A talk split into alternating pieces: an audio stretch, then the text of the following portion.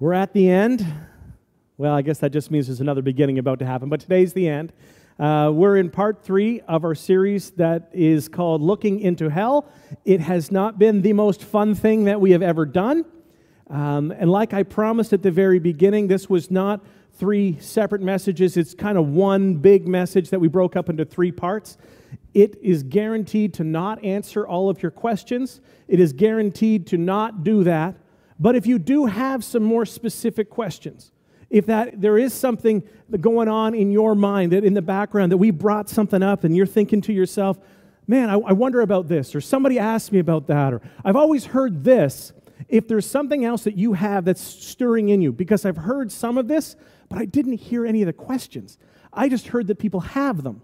So if you have questions, and if you're at church online right now, you can use the chat type them in right now. That doesn't mean I'm going to answer them today, although maybe, hey, that would be great, wouldn't it? But if you write them in there, then I'll know. If you're with us on Main Street, you can send them in again through our, our website, into1.ca, through the bottom right button, next steps. There will be a contact us button. You can send them in through that, or you can send an email to the church, info at into1.ca we will not use your name so you can be anonymous because I realize here's the other thing. This is what I know about Christians. This is what I've learned.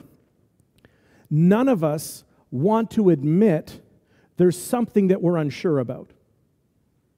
I know it's true. It's not a great place, but that's where we are. And so I want to I want to make sure that you're protected in that way. We won't say, and Fred, Fred, can you believe Fred asked this question? Ridiculous. No, it's not like that at all. If you have a question, you can write it in this week, and, and, and if we get enough of them, I will look to try and have answers ready for next Sunday for you. So, what happens next Sunday then becomes dependent on you. All right? There we go. We, we, we got through where we were. We, we started with um, darkness, debauchery, and decadence, which is a great way to start. That's how we start. And then uh, last, last episode, we uh, talked about more of the objections. But what about this? So we called that one, yeah, but what about, as we tried to look at things that are going on in the background. Today we got uh, some more of those uh, kind of objections, those concerns that people have, um, but also trying to paint a bit of a picture of, of what and why. So that's where we are going today. So we all must face it, whether we kind of want to or not, head on if we're honest. And in that vein, there's another question that I wanted um, to bring up, and this one I think kind of pokes at us about hell, um, though it seems to also be one that's rarely explored. Why is hell the way it is?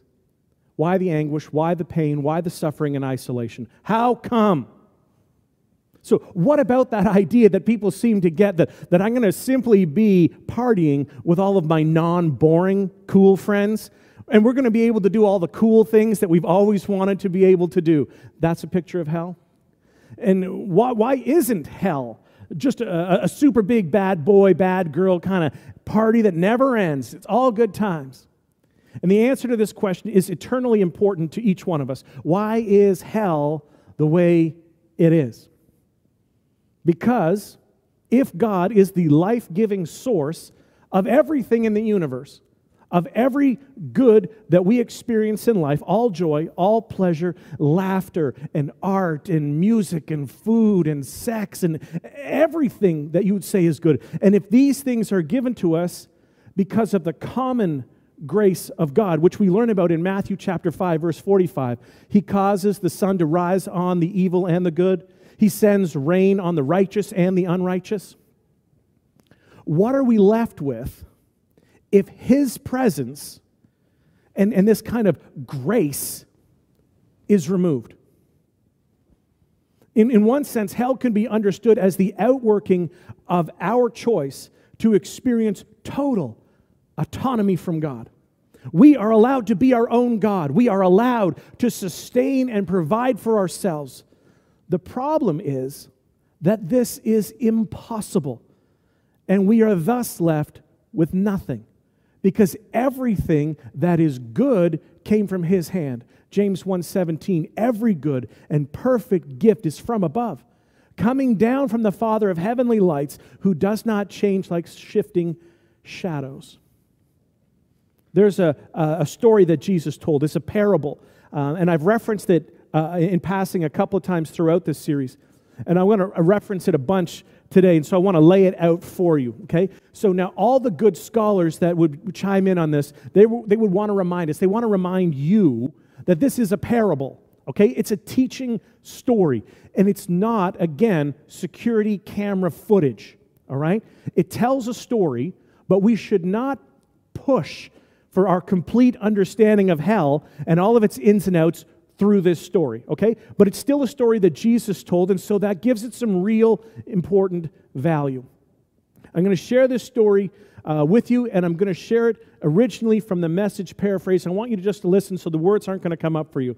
Uh, and we're going to come back to it as we move forward. Okay, so Luke chapter 16, starting at verse 19. There was once a rich man, expensively dressed in the latest fashions, waiting, wasting his days in conspicuous consumption. A poor man named Lazarus, covered with sores, has been dumped on his doorstep. And he lived uh, for all he lived for was to get meal scraps from the rich man's table. His best friends were the dogs that, who came along and licked his sores.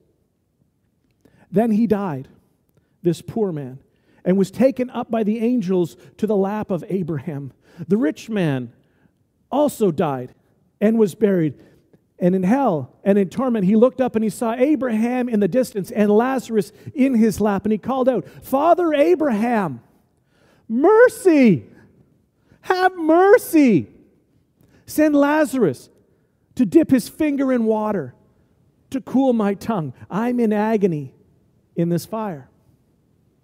But Abraham said, Child, remember that in your lifetime you got the good things, and Lazarus the bad things. Here he's consoled, and you're tormented. Besides, in all these matters, there is a huge chasm sat between us so that no one can go from us to you, even if he wanted to, nor can anyone cross over from you to us. The rich man said, Then let me ask you, Father, send him to the house of my father, where I have five brothers, so he can tell them the score and warn them so they won't end up in this place of torment. Abraham answered, They have Moses and the prophets to tell them the score. Let them listen to them. I know, Father Abraham, I, he said, but, but they're not listening. If someone came back from, from, to them from the dead, they would change their ways. Abraham replied, If they won't listen to Moses and the prophets, they're not going to be convinced by someone who rises from the dead. And Jesus' story from Luke chapter 16, the man in hell casts, uh, casts out his hope. He calls out in verse 24. Here it is in the New Living Translation. The rich man shouted, Father Abraham, have some pity. You know, send Lazarus over here to dip the tip of his finger in water and cool my tongue.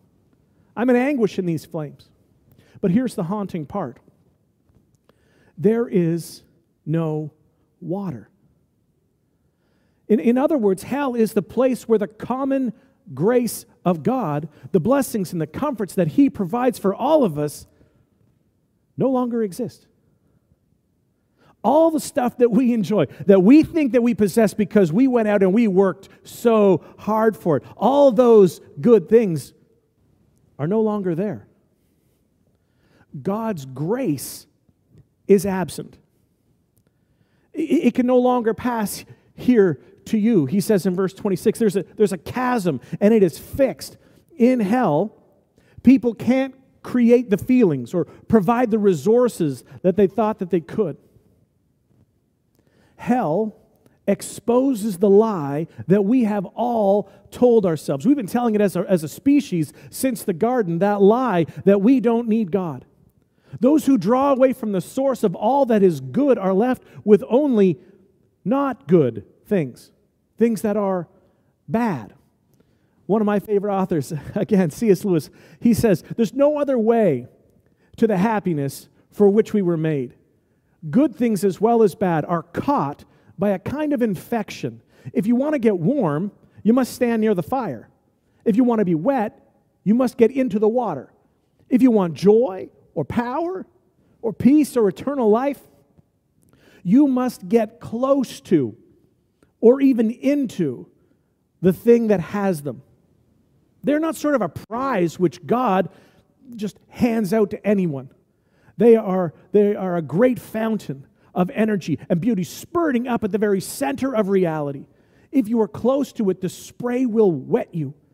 If you are not, you will remain dry. Once a man is united to God, how could he not live forever? Once a man is separated from God, what can he do but wither and die? The essence of our existence is based on the principles of relationship. We must be in good relationship, close relationship, and broken relationships cut us off from what we want and also from what we need. Before it hits us, it hits God Himself. There's a tragedy for God. Another thing that skeptics dislike about the doctrine of hell is that people seem to get the impression that God is happy about punishing people in hell, that, he, that he's excited about it, that he says, finally, oh, I can give them all that they have been needing for so long. And whammo, here comes the spanking that you've been begging for all night, embarrassing me in front of all my guests. Indeed. But the story that Jesus tells in Luke chapter 16 of that man in hell gives us an altogether different picture. The story is a tragedy. There, there's no happiness in it. And we must not forget that it's a tragedy for God above all. Jesus tells us in verse 25, he says, But, but Abraham replied, Son, remember that in your lifetime you received your good things while Lazarus received bad things. But now he is comforted here, and you are in agony. Here is a guy who has been consigned to hell forever, whose life was filled with good things, but not ultimate things, not eternal things. And because of those choices that he made over the course of his life, what does God say to him when he is in hell? Does he yell at him and call him a sinner? Does he point out that you're an evildoer? No. He calls him son or child. The Greek word is teknon, it's a beautiful word that parents would call their children, speaking of relationship. Every one of us, every one of us, even all those who end up eternally separated from God, is loved. And this final state is a pain and it's an agony to his heart as a parent, separated from everything that God is, separated from his character. That's why in the famous judgment passage of the sheep and the goats, you know, Matthew chapter 25, verse 41, then he will say to those on his left, Depart from me, you who are cursed, into the eternal fire prepared for the devil and his angels. Matthew 25, that's where it is. Jesus tells us that hell itself was prepared for the devil and his angels. Did you catch what he's saying there? God did not create hell for people. It was created for Satan and his followers. But when people choose to follow the devil in this in his kind of rebellion, they end up where the rebellion ends up traditional religious art, modern pictures of hell, they often present uh, uh, hell as Satan's headquarters, right? A place where demons run around and they're torturing human souls with pitchforks. They're keeping to a schedule that's sort of working out. But nothing could be further from the truth. Hell is not where Satan hangs out. It's not his headquarters. It's not his office. It's not where he charges his phone and hangs out with the famous bad dudes. Hell is a place where Satan is punished. It is a culmination of his defeat by God. And God is sovereign over it, not Satan. The picture of Satan ruling hell like it's his kingdom is found in the epic poem Paradise Lost by John Milton, From that poem, we get the, the, the fabulous, the, the famous quotation that comes from the character, the lips of Satan, the, the, the erroneous thought that drives his rebellion. He says, Better to reign in hell than serve in heaven. It is a place where final justice, originally designed for Satan, not people, is handed out. Thy will be done. One more hell objection here. Skeptics say that hell is forced on unwilling people who are sent there against their will. But is this the image that the Bible presents? No. Philosopher J.P. Moreland contends that, that hell is a place for people who, given what is needed to get into heaven, to belong to heaven, which is submission to Jesus, they do not want to go to heaven. Thus, hell is the natural consequence of the choices people make. It's a monument to human freedom. And there's no small irony in the growing rise of political chants for freedom that we continually hear. The belief that freedom should allow me to do whatever I want, whenever I want, with whomever I want, whenever I want to do it, and no one, no one can tell me different.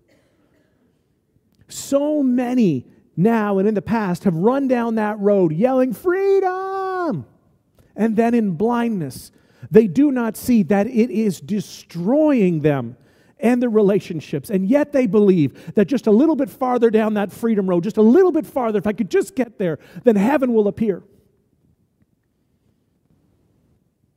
So are people given a test one day that says, heaven or hell? Choose one, your choice.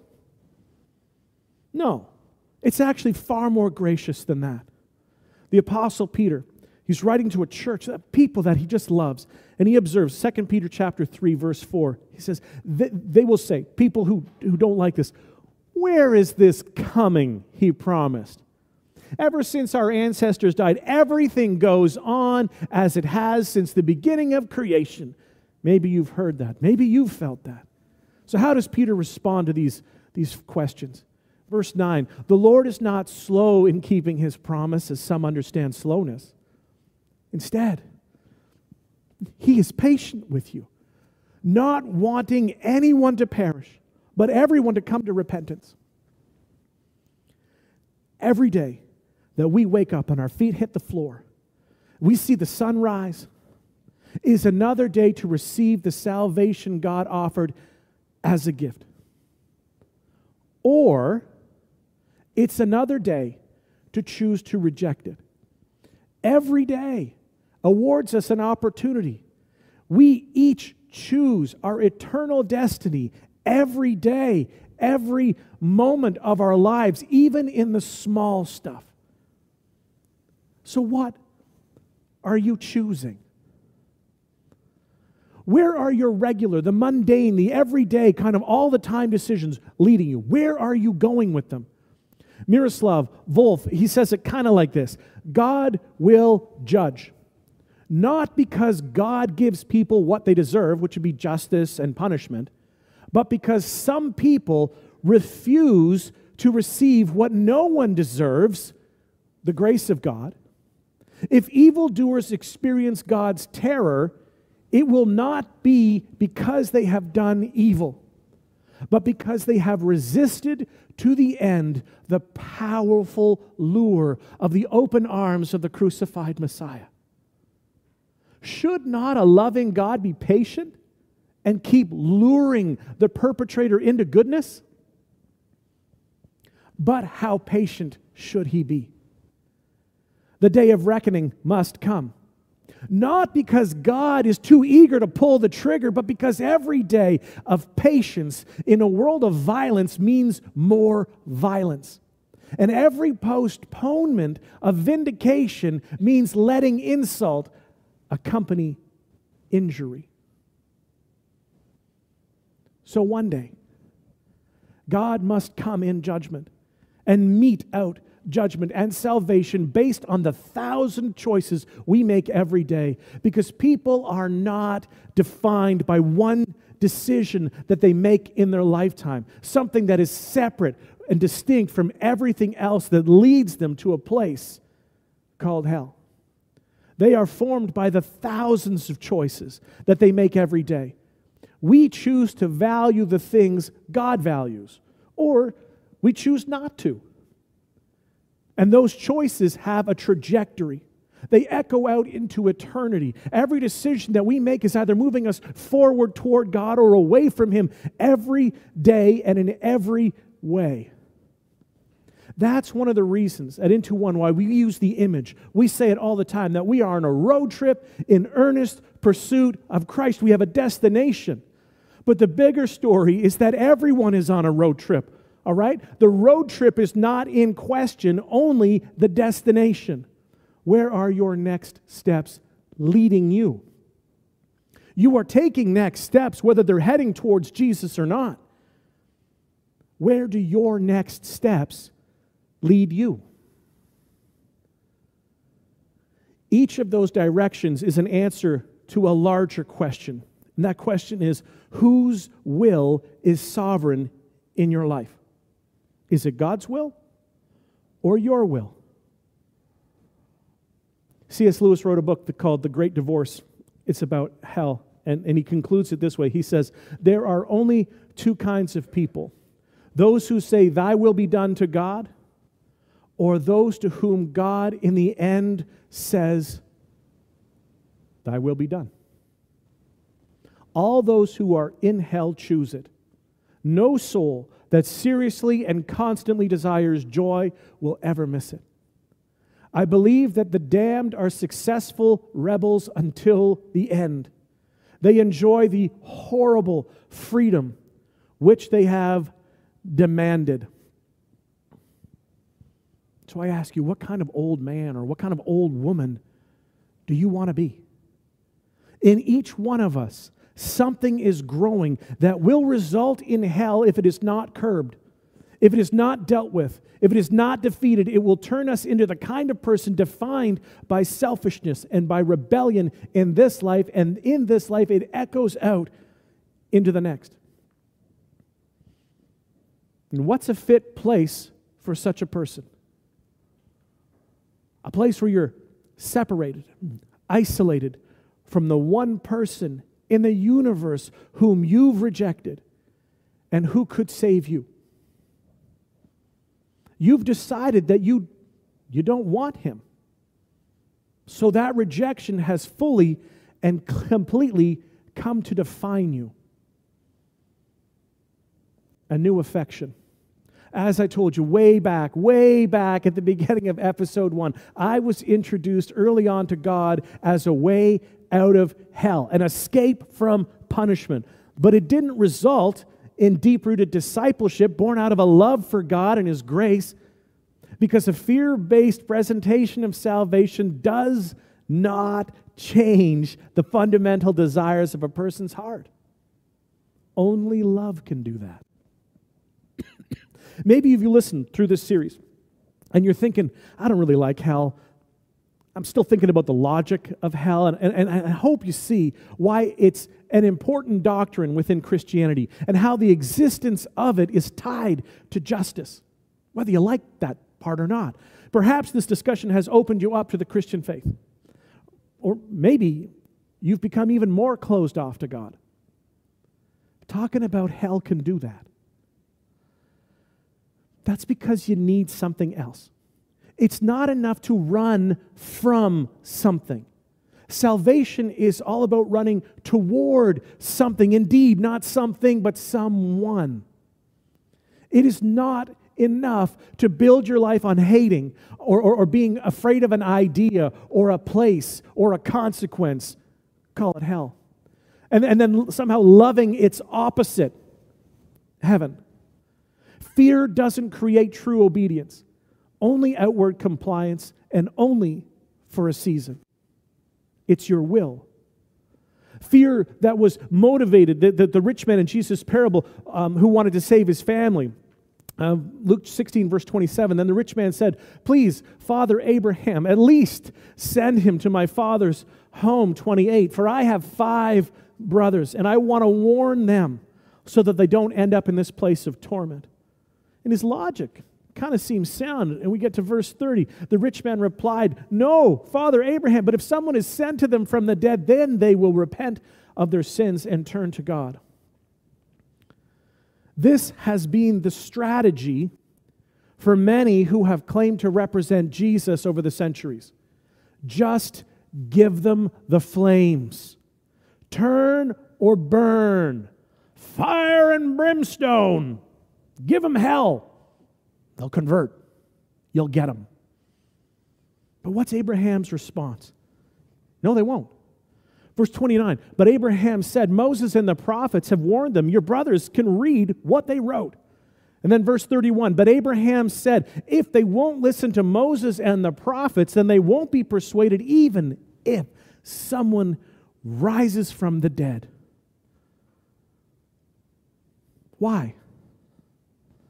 Because you, you just can't tell people what they should run from. You have to explain what they are running to. And at the end of Luke's gospel, Jesus makes it clear what Moses and the prophets were really all about himself. Luke 24, verse 44. Then he said, When I was with you before, I told you everything written about me in the law of Moses and the prophets and in the Psalms must be fulfilled. Everything written about me. The end of the law is not about the following of the rules, it's about God becoming human. It's a story we're going to tell soon. Dying for sin, rising again to redeem sinners from death and from punishment, including the punishment of hell itself. Jesus is our Savior, sanctifier, healer, coming King, but He is our Savior. Jesus saves us by dislodging our addiction to the things that we love that land us in hell. But he doesn't use fear to do this. It's his love for us. His love for us leads us to something, or rather to someone, more than those things. It's a positive affection that changes us, not a negative one. So, why, why do we use fear? Why are we all so compelled by it? It's that power and control that we long for. But Jesus lives love, and he calls us to live the same.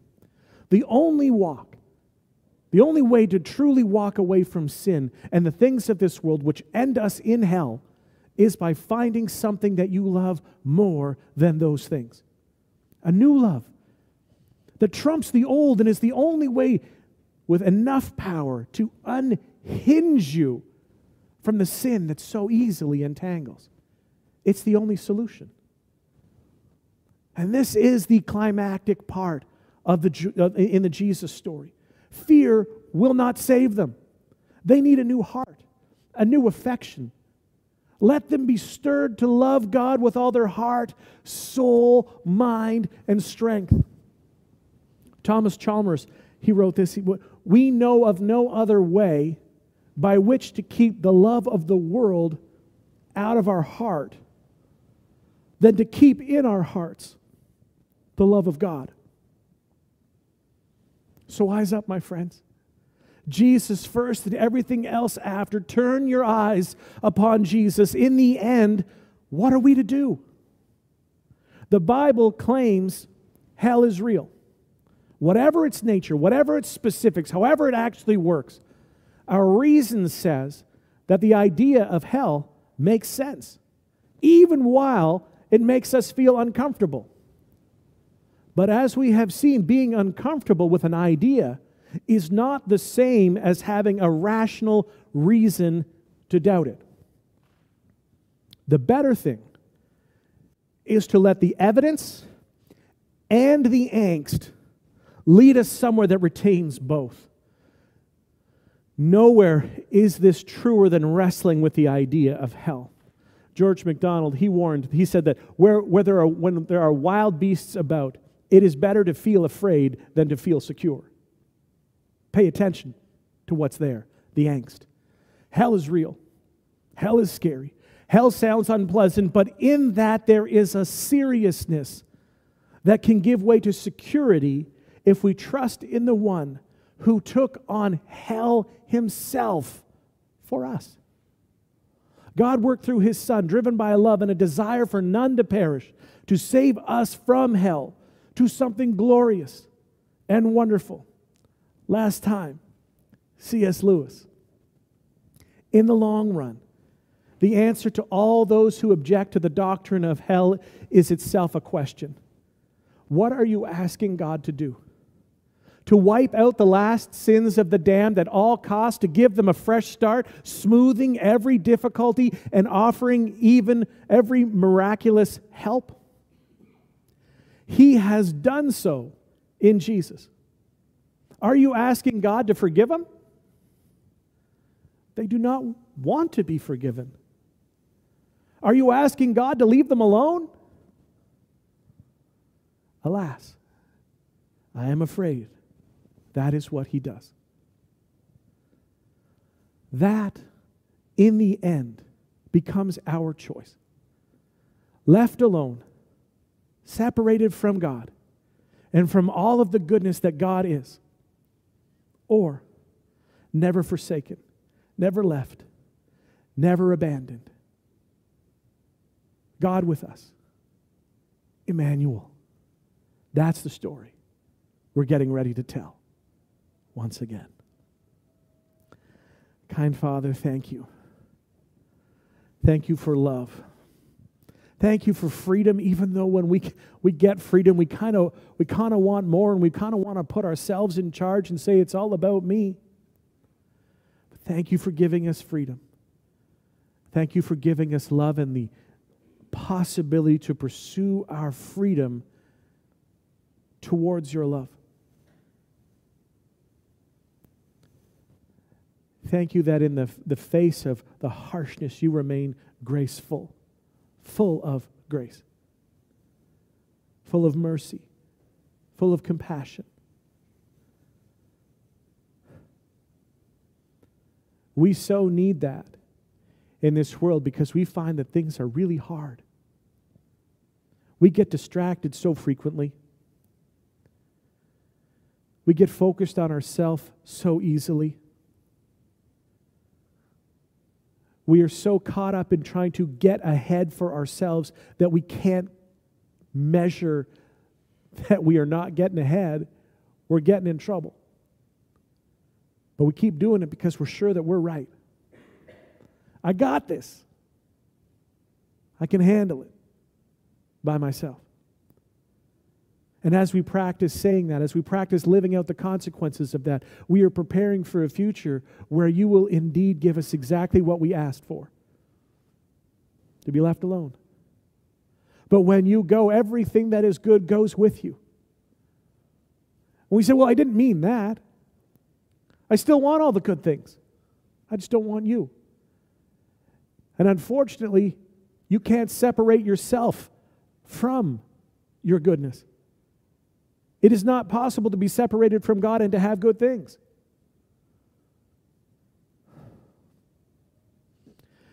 Thank you for sending Jesus. Thank you for offering us hope. Thank you for bringing us a champion, a Savior,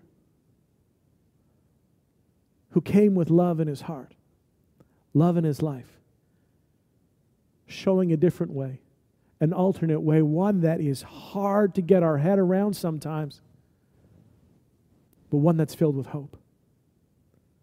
Holy Spirit, move in our hearts today. Speak to us in the words that we need to hear.